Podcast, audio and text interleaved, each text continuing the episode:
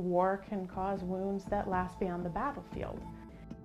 We're seeing that there is an absolute epidemic of veterans being discharged with bad paper. They don't have an honorable or general discharge.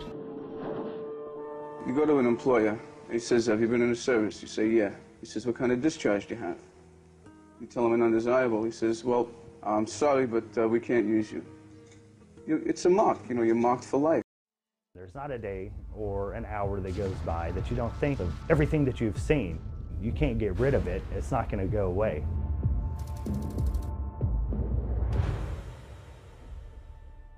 Shortly after I uh, returned, your mind starts to get a little twisted and a little messed up and you get confused on which way is up.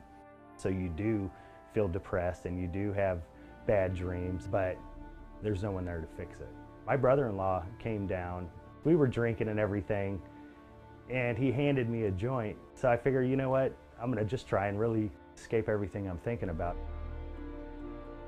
I had a random piss test at my work. My company officer called me into his office and had explained to me that I had failed the piss test and we're gonna give you an other than honorable discharge. It started me out real shitty, you know, for I guess life. I didn't have a job because of the discharge. I couldn't collect unemployment. My pain continued, but there was no benefits to be had.